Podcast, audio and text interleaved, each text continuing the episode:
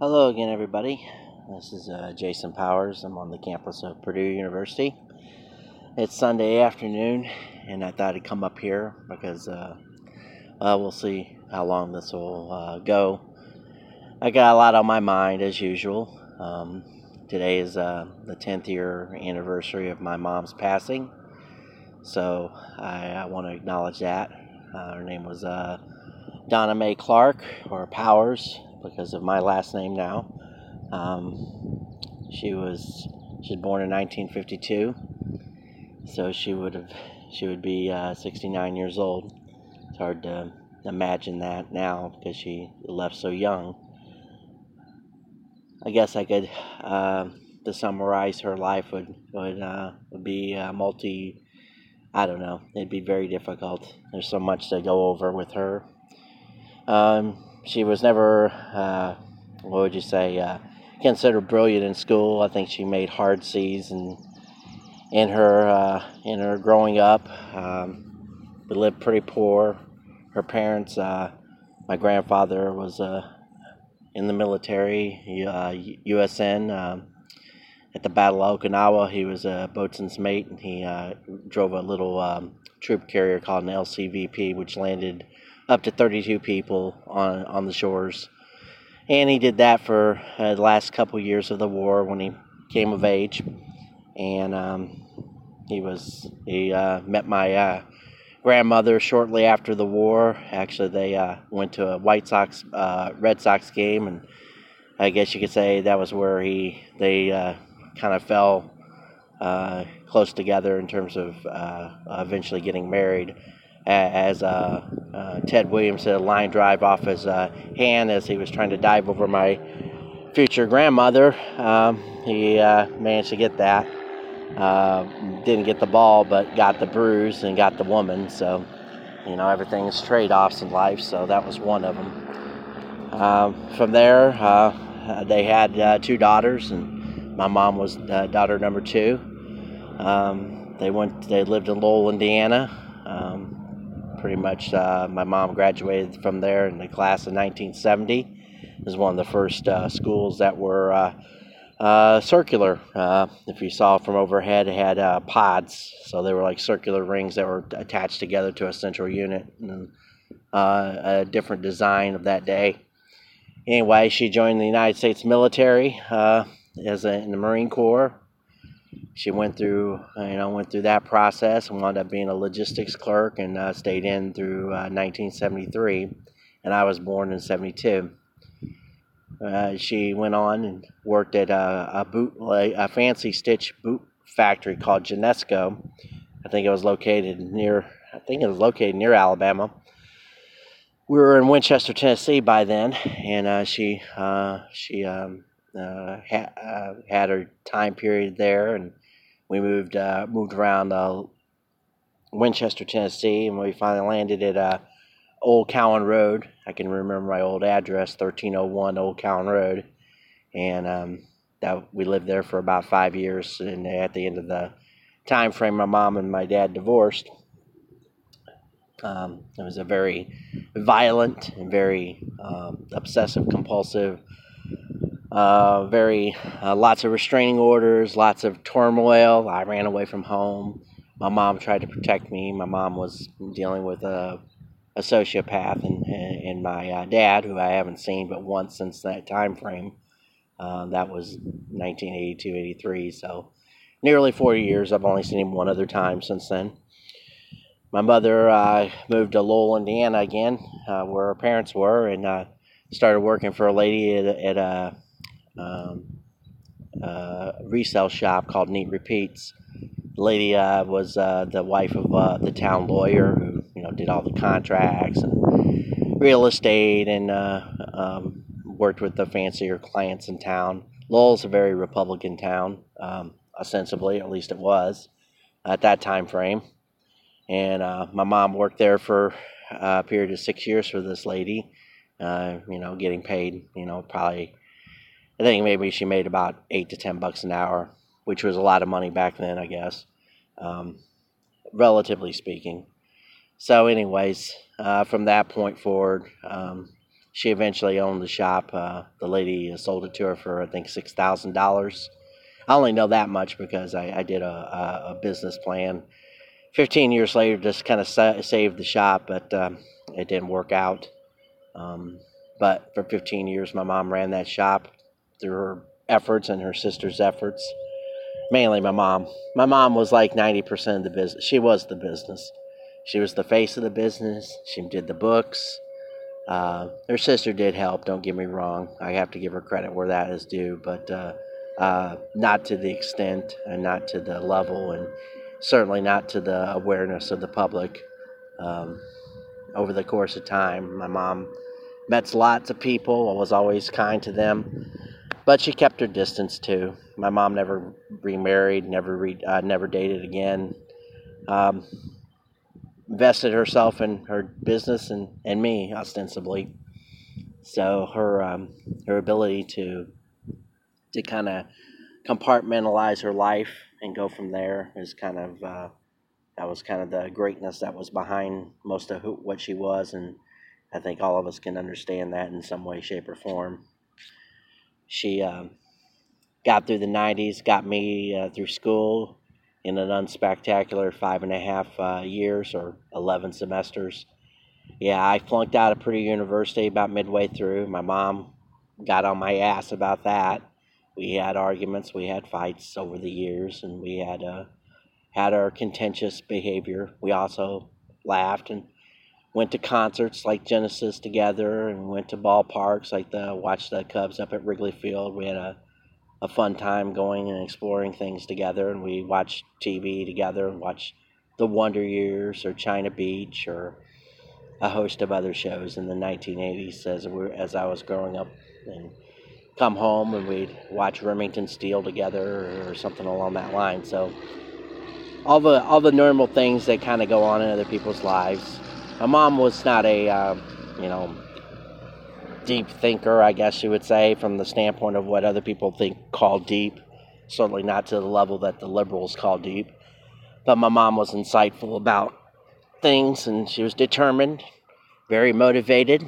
Um, if uh, if there was a percentile ranking, I would say her motivation level was always in the 99th percentile. I think she's one of the most motivated persons I've ever met, certainly more than myself.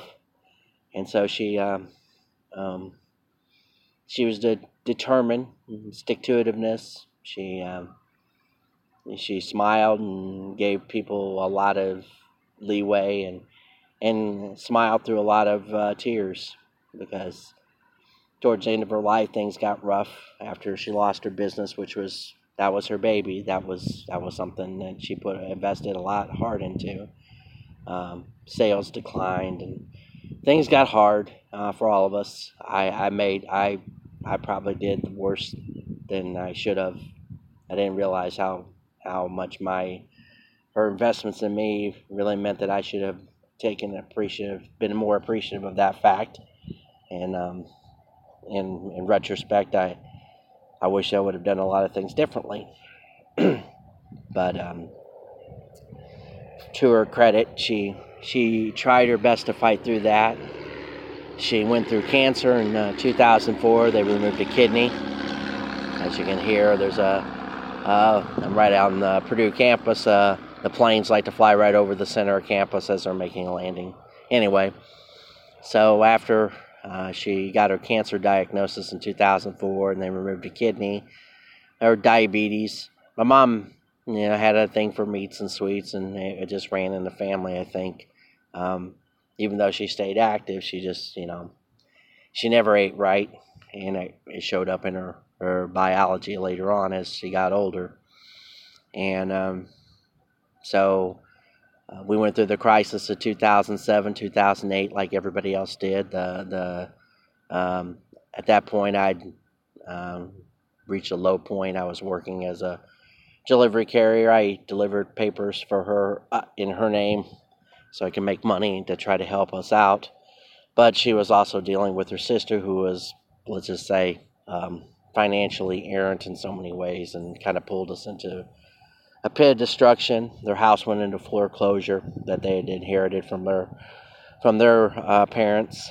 uh, that they had split and shared together. And so a number of things come up and kind of echoed the, the time frame. You know, we lost lots of things and had lots of other experiences. My mother donated time to adult literacy. Uh, she did. Uh, she coached fourth grade vo- volleyball for uh, the Catholic Church, um, this uh, Catholic school that was uh, in Lowell, at least for a year. And actually, uh, that became a sore subject later on because of the way uh, she was treated. But um, I like to think that she she was willing to do a lot more than a lot of people give her credit for. Sometimes you know you can you can only do so much, and you get you get resistance from people who are uh, more about themselves and more about money and more about uh, uh, looking good than actually being good. And my mom was more about being good and, and trying to do the best she could for people. And that's that's not just me saying it because I'm her son. It's it's not. It's from what I saw and what I saw she would do.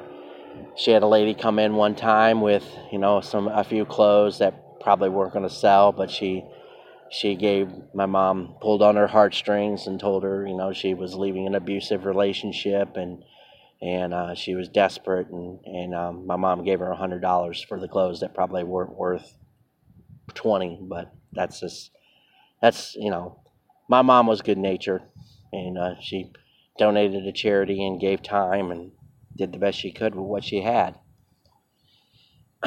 when her diagnosis came through in um, 2010, she uh, had a relapse on the cancer, and um, the the VA had handled her uh, her initiatives for several years, for a decade or more. Um, so she had a, sur- a, one surgery on her abdomen. They removed the nodule. They re- removed the cancer. They said through, uh, throughout her midsection, um, but unfortunately the cancer spread uh, to her brain. And uh, later she had emergency brain surgery at UIC in Chicago and um, um, from there on out, she was. Uh, uh, it was difficult because the dementia. She actually had early onset dementia and pervasive cancer, and and uh, I tried to get her radiation treatment, and she got radiation treatment. She was seen by Northwestern. She was seen by Loyola. She was seen by UIC, the v, VA. She was seen in uh, Northwest Indiana uh, hospitals. Uh, for the most part, she didn't spend time in too many hospitals after her surgery, but she had a host of host of things, and that's the church bell running ringing right now on campus. So um, the story is is uh, uh, she struggled uh, through the last seven months of her life with uh, those things, and so um, we went on from there And um, I made a decision to go back to school from her her uh, desires. I tried to do the best I could uh, to improve my life at that point because I knew that this this was this was it. And um, anyways, I hope the the bell ringing doesn't uh, stick out too much, but I'll let it ring.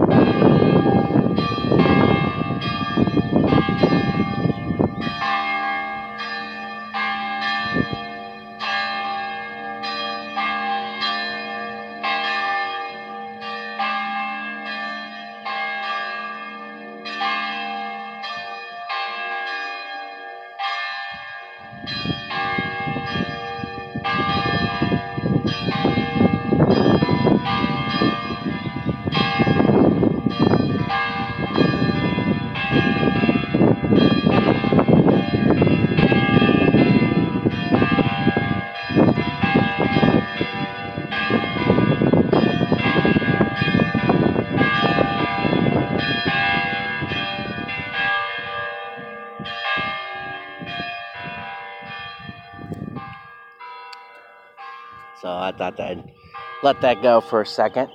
Um,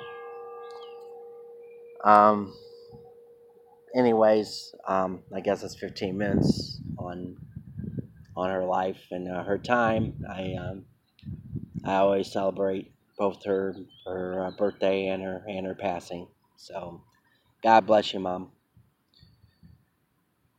the day um, we find ourselves in a um, in a different world, the last 18 months have been quite hard on all of us. Some of us are very aware of what the manipulations and the and the objectives are. Others are are eagerly setting this up um, at various levels of our government in our world. The billionaires, the the propensity of a certain group of people to to subject the rest of the population to their whims, and they set all these people up.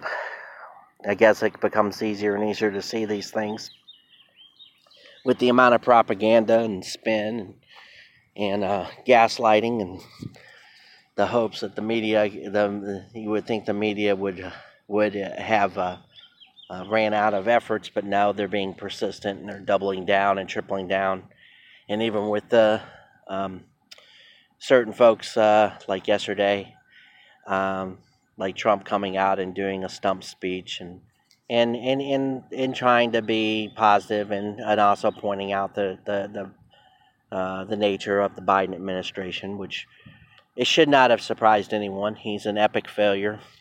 He will destroy this country. Um, and that's what Biden's always done. You can't go back through his 48 years and talk about his successes. He's just like any other politician. And I know many that'll, that'll say, well, how can you support a guy like Trump? Well, I can because uh, not only is it, it, it's in our best interest to have somebody who who was at least had the policy ideas of if not the support of the of our uh, Washington D.C. establishment who has uh, taken to uh, their authoritarian pushes uh, very very uh, vociferously, and they're led by the FBI and the DOJ and the and the military apparatus who are forcefully trying to shove racism down our throats as the as that we are the bad people. We are not a bad people. We're the probably the most accepting and one of the most free societies that's ever existed, if not the most free society. The fact that these people motivate themselves to be poisonous towards our country is indicative of their their lack of understanding of this country. They should never ever have been near power. A primary example was this week or on the 25th when the DOJ decided to sue Georgia for their uh, SB 202 law, which I just did a review on. It has nothing to do with the law. It has everything to do with them them uh, ginning up racism, and it's being headed up by uh, Pamela Karlan, Vanita Gupta, Kristen Clarke, um, those people and Merrick Garland run the civil civil rights division, so to speak. They're not civil rights activists. They're civil they're civil rights destructionists. They're they're dupable fools too. Karlan in particular is quite the vociferous advocate for what I would call hardcore feminism. The the sense that she hates all males and she she's never she's never done anything good in her life she may she may have worked at Stanford University and was sat on the Facebook board, but she's a she is a parasite, and she has gotten where she has because uh, she can always play her hard.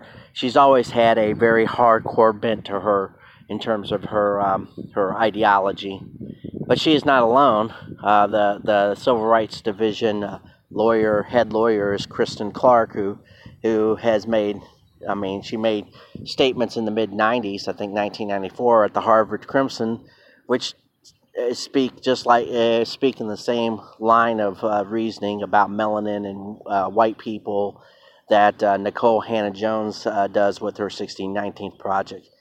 These are angry, evil, black women. That's it. End of discussion, really. you can throw Stacey Abrams in there you can see the thirst for power that these uh, the, these people are all about power. They're not about they're not about making a good society. They're about reshaping and reforming society to fit their whims, and they're they're they're they don't care who gets hurt in the process. They don't care they don't care about the very people that they say they care about. They don't care about black people. They care about their own they care about their own money. They care about their own initiative. They care about the destruction of the United States. That's what they care about. That's how evil these people really are. Merrick Garland is is just a he's he's just the primary example of that. I mean, he was involved with the Oklahoma City uh, bombings. Uh, he he's a Clinton hack. Uh, you'll notice so many of these people are are are well, I would say offspring of the Clinton administration and also the Obama administration. And and while we're at it, we'll just throw in the Bush administration for good measure because they're all they're all a part of the last three presidents that were in office for eight years. And all those presidents did were run this country into the ground. And anybody who says otherwise is a fool. And I say that very, uh, very demonstratively because Clinton, you may say, well, you know, we didn't go into any economic uh, situation. No, but he gave China the right to separate human rights from their from their exploitation, which was about uh, American companies selling us out, which they have. Nike, Nike in particular, did so today. The MLB, all the sports, all the manufacturing, all these all these CEOs suck up thanks to thanks to people who care nothing about actual. Uh, they they talk a good game about being about environment and people and caring and all this other garbage. They don't mean any of that. And they're not capitalist either. They're not free market cat. They're not even about that either because what they do is they have Wall Street to put their finger on the scale. That's not capitalism, that's corporatism. There's a separation between the two, a significant separation. See, letting businesses uh, survive or fail on their own merits used to be a good concept that was done. However, whenever you have a uh, entity that it grows bigger and bigger, such as government has, it becomes inherently corrupt. The more power it assumes, the more more corrupt it becomes. Which is why there used to be a diffusion, a very a very rightful diffusion of powers across the states, across the different departments, legislature, executive, judicial, uh, and then also you had state powers who which could formulate their own policy. Well, like the Civil Rights Division, in particular with this particular case, they want to assume all the power from Georgia to make its own laws. They want this federalized elections. This is the this is the the, the dogma of the uh, of the Democrats and the left, in the left in particular, to eliminate the electoral system, to make it uh, uh, popularity vote by the mob, and to assign you know, whatever. They they won't even care about districts at that point. Eventually, they'll just say, "Well, it's uh, uh it's whatever we say it is, and we always have the most votes." So you can always, and they'll say, "Well, you're just upset because uh, eh, the there was arguments made about demographic change." I don't think that's at all what people are interested in. The vast majority of people know this, but the vast majority of people don't have time to uh, let's just say, engage the argument or read through all these legal papers and all this discussion, and they don't have time. They uh, and when they do get involved, as they have lately with like the critical race theory debates in certain counties, like Loudoun County in Virginia, for example, they shut down debate. The left is so evil. They they populated and poisoned every board that when anybody gives them any pushback, they call in the police. They shut down debate. They arrest people. I saw a, a board meeting. It wasn't allowed, and I don't think, where they arrested a, a, a, actually arrested a black man who had no mask on, but everybody else had mask on except a few people on the board, and they arrested him for you know expressing his opinion, and he was given it peacefully. But these cops are so uh, the cops that they call are such stooges. They're stooges for the state. They're stooges against the the, the, the rights of people I back when someone says I back the blue, I caveat that.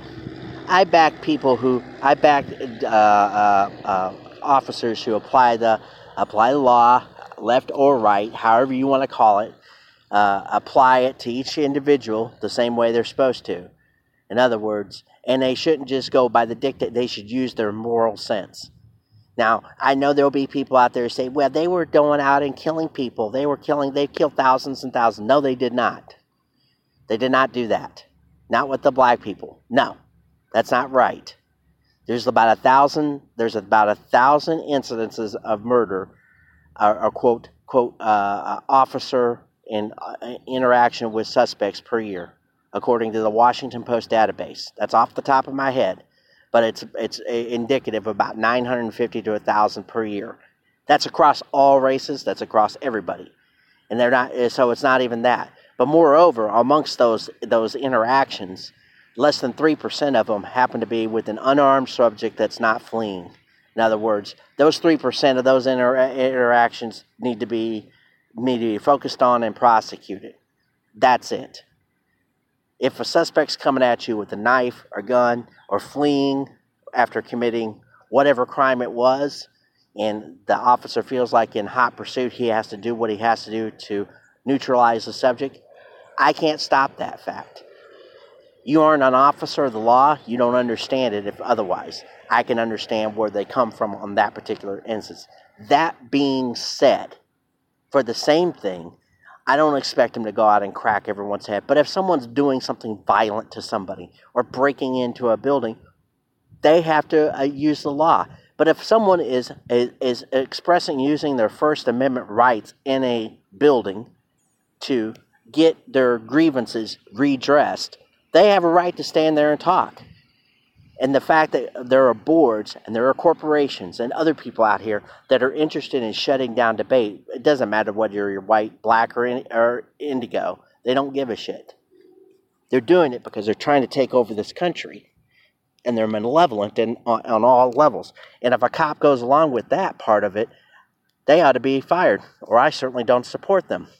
I don't even really want to support them on the on the on the pursuits uh, situations, but I understand. I understand where they where they'll say, My job is tough, and many of them are going to quit.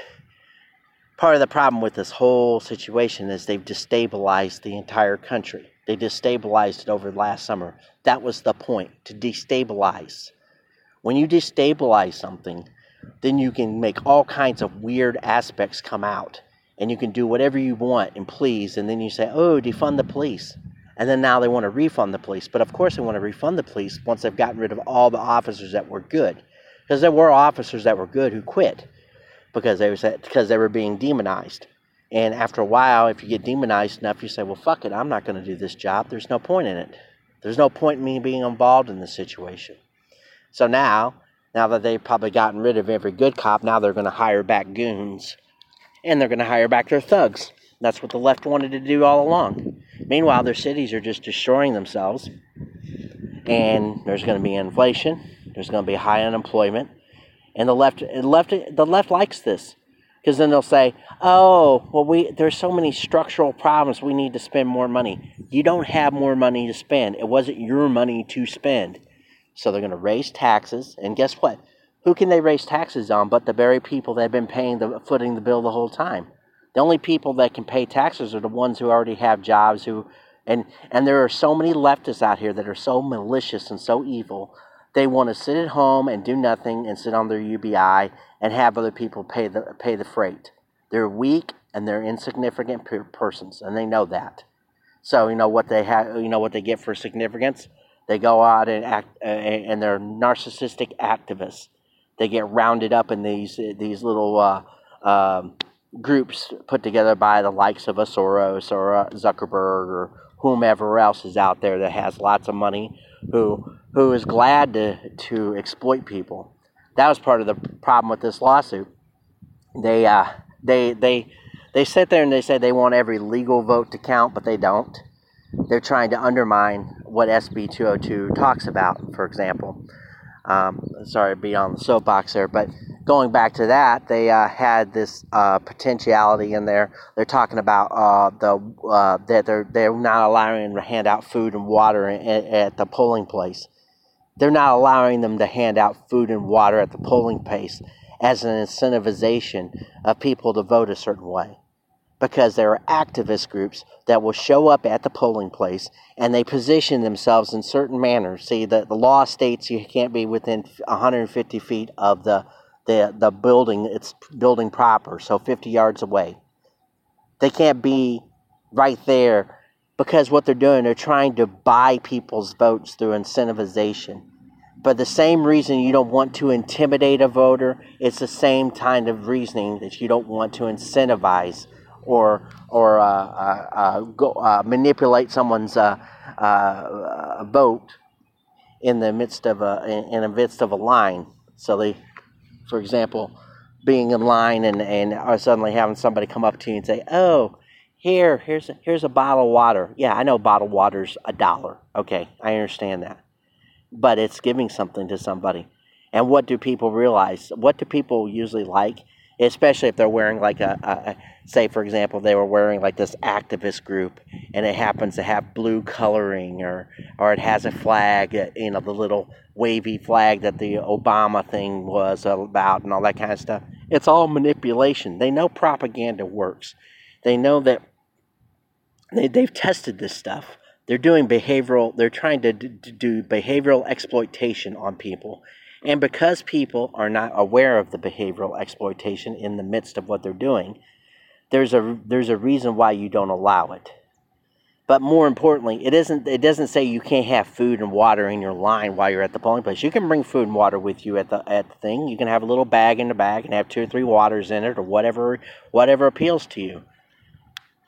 I don't think that's I don't think that's they just don't want somebody getting incentivized in line it could be food. What, what if they? What if someone gave you a, a ten dollar uh, gift certificate to uh, Olive Garden or whatever, or five dollars? You know, five bucks says, oh, it's not much. Oh, it's nothing. It's just five bucks or whatever. Or if I give you five dollars worth of food and water, well, put that in perspective. If you're in a hotly contested race in, say, a certain county, five bucks times ten thousand votes, it's fifty thousand dollars, right? That makes a big difference. If it's 10,000 votes you buy, it makes a huge difference, and you know that. Everybody knows that. The the margin of error in uh, Georgia was like 11 uh, 11,000 votes. Same way with Arizona. That, you see, you understand where I'm going with this, right? You know how you know how easy it is to manipulate people into voting certain ways by just giving them little little things. This has been done over and over again because they know people are very very much exploitable and they don't they're not very principled. The left is not very principled. I mean, what do you think they want to lower voting ages for? Why do you think they want to uh, allow as they want as many people to vote? You know, uh, ineligible voters uh, based upon laws that are already on the books.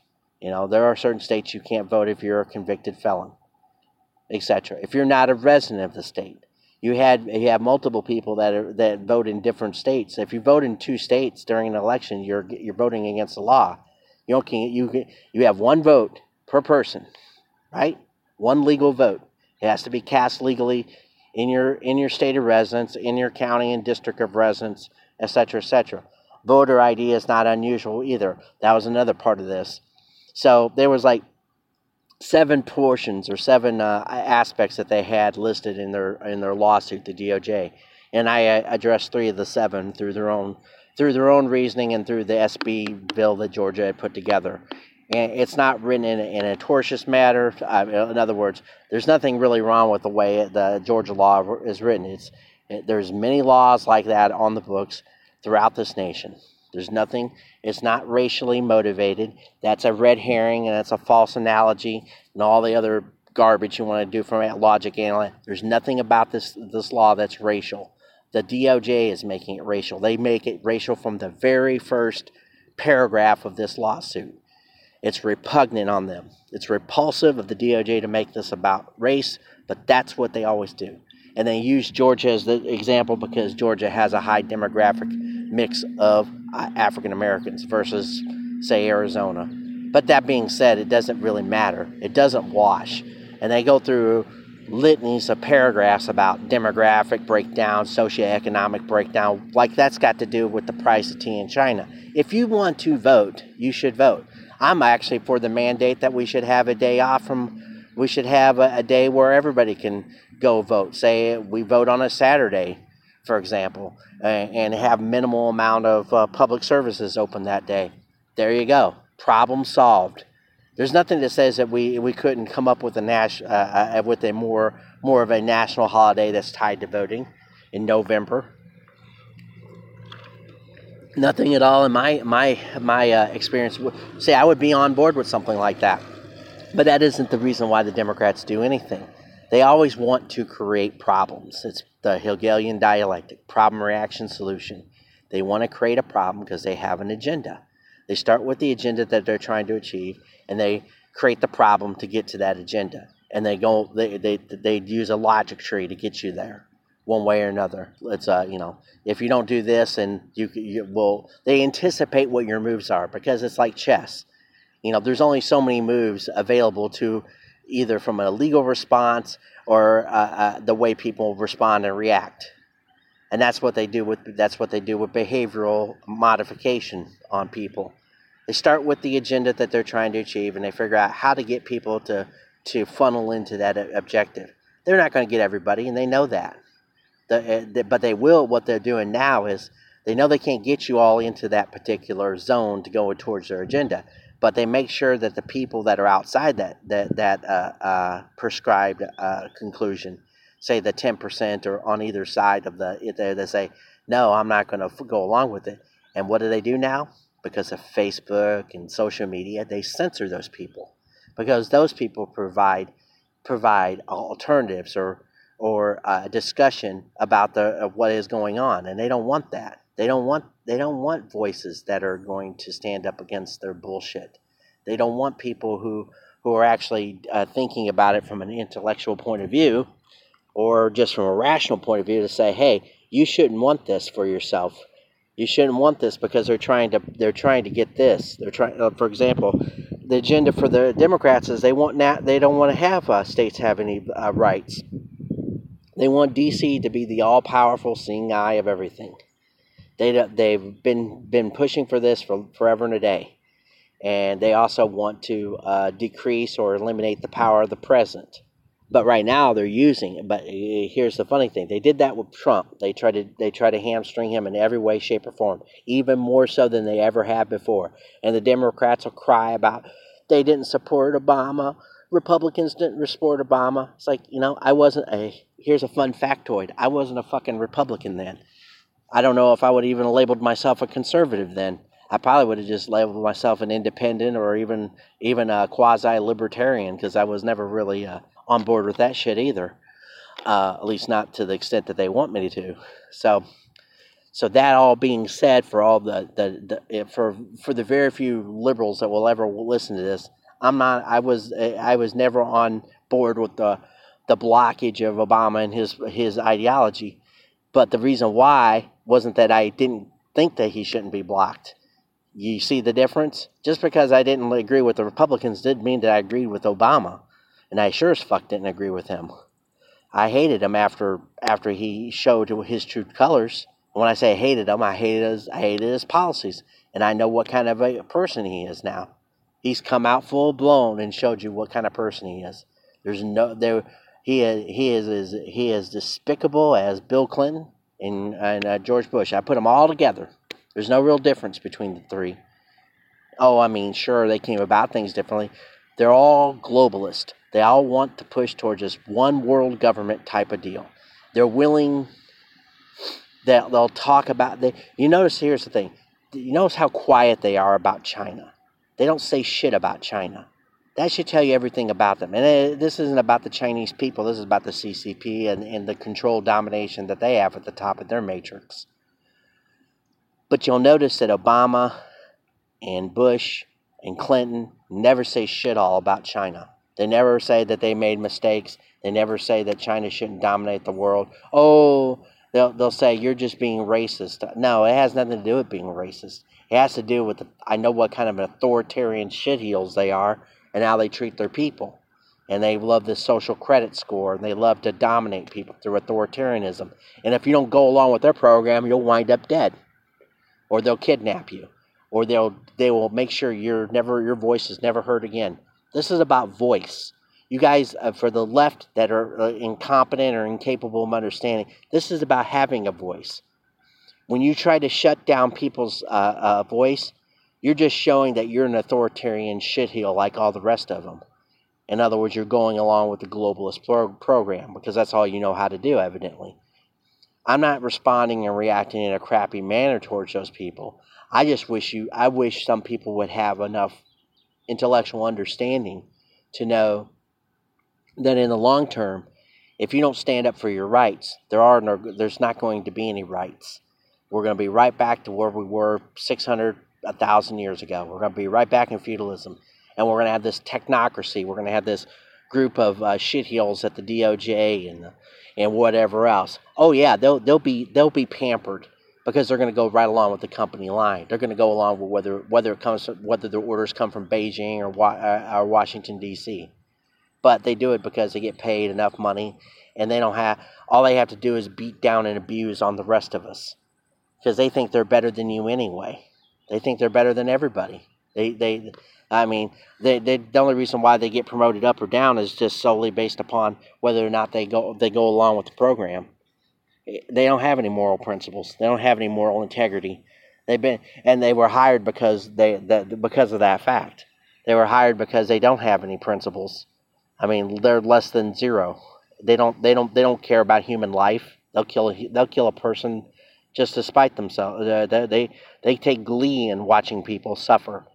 They've been su- making people suffer for years, and they put on this facade that they give a shit like Pamela Car- Karlan about the voting thing. She did a, a, little course on this, and she invited in the Bill Clintons and the David Plouffes and the Cory Bookers and the Vanita Guptas and the, a whole host of people. She had a whole laundry list of who's who in the, the lefty politics. Uh, Yang Gang. She uh, invited in Mr. Yang, Tom Steyer, who put in like $300 million into the, the 2020 election. The Democrats bought the election, just so you know.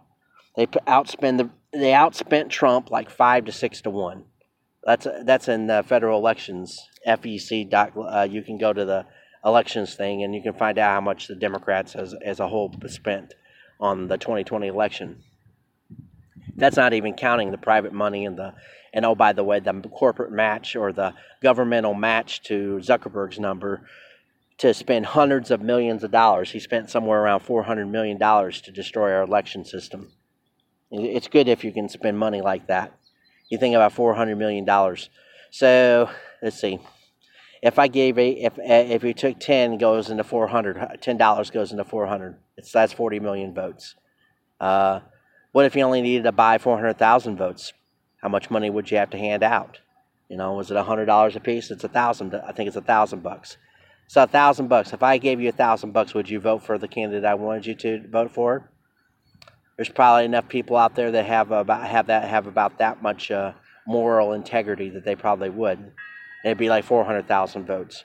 So if you if you use four hundred million dollars and and you spend a thousand bucks a person, a thousand bucks times four hundred thousand votes, yeah, you could buy an election, at least with that kind of money.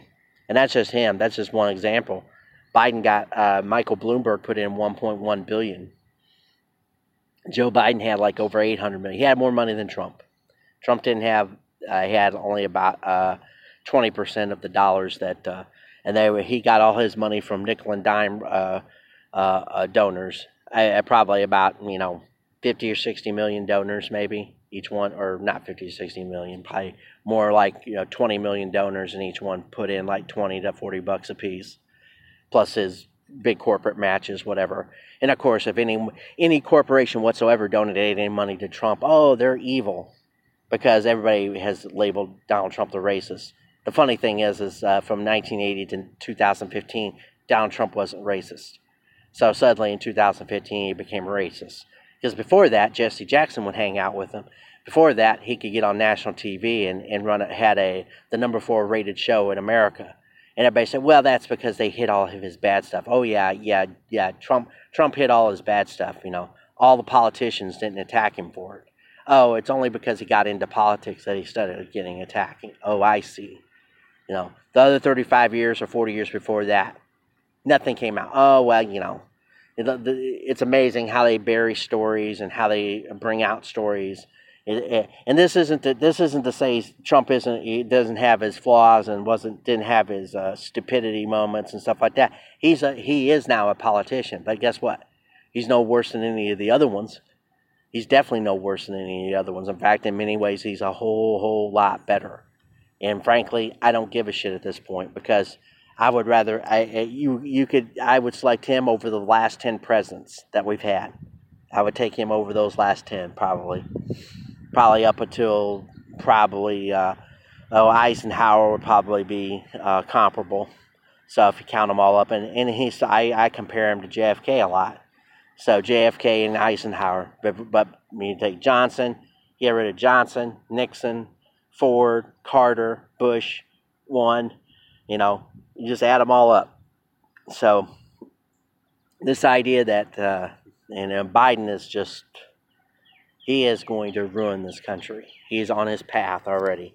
And I know I'm on my soapbox now, back again, but uh, yeah, between the, the between the infrastructure deals and spending money and destroying our our, our uh, energy initiatives and putting you know just just well, I mean, he's a fraud. That's that's really what it boils down to. And he has this civil rights division of the DOJ protecting his ass. That's what Pamela Karlan did when she wrote a letter to Arizona. They're trying to they they're, they're, they're trying to incite situations. The DOJ and the FBI are nothing but inciters of violence. They're trying to incite. They try to create the antagonism. See, they want it. They want. A, uh, matter of fact, in the release, they talked about. They, they had a little addendum about uh, Lisa Monaco, who was big into the 2016 election, by the way. Uh, you know, putting out like statements about the FBI, about intimidation of uh, of people and stuff like that. They're they're trying to set up the the predicate. They're saying to say, oh, everybody's being intimidated. No one's being intimidated. Quit lying. Quit being being uh, quit being a, a gaslighting fool, which is what the FBI and the DOJ has turned into. They're nothing but evil people over there. They don't they don't serve the public's interest in what, any way, shape, or form. Uh, you talk about defund something; those two two organizations can be promptly de- defunded. Put all those put the, put all those people out of work. They don't serve the interest of the public. You can decentralize. You need to decentralize the entire U.S. federal government. That's how how malicious they are now. That's the way I look at them now. They are part and parcel to every every bad bad situation that we're dealing with right now because they don't do their job. They set up every, they set up they set up people to take them down. They have no they have no useful purpose other than creating problems. That's what they do. They create problems. They create war, and they want to create now. They want to create domestic terrorism. They're trying to do that. They're trying to they're trying to demonize the entire U.S. public who pays their salary. By the way, we pay them. We pay them to be this mean to us. They have no they have no they have no business, no rights whatsoever doing that. They are disreputable. They have no they have no moral fiber, and the fact that anyone would work for Biden tells you who they are. They're all about their money and they're all about power and they don't care about anything else. And Joe Biden never did either. He never has, and he never will. It's the reason why he's got such a shit stain of a uh, uh, son that, you know, as far as I can tell, you know, he does blow. He runs around with, uh, he throws his guns away, and he he's been um, very, um, let's just say, sexually active towards women and others, by the way. So he is nothing but a shitheel. He's nothing but a shitheel, and Joe Biden protects him. And you'll never hear anything about John Durham or anybody else. They'll say there is no evidence and we didn't find anything, or they've already destroyed the evidence, kind of like Hillary destroyed her her email server. They they they they're actively don't they just don't care about us at all. I mean that's they don't care about a country. They don't care about the people. Um, they need to be decentralized and defunded. Congress is even worse. I mean, the Congress abrogated their uh, their uh, responsibility to the agencies a long time ago, and they uh, and as long as they can control the agencies the way they do through funding and purse, you know, that's only re- they get them to do what they want. And the same way with the military. Okay, I've been on my soapbox for way too long. This is Random Thoughts on Sunday, number two. Thank you very much.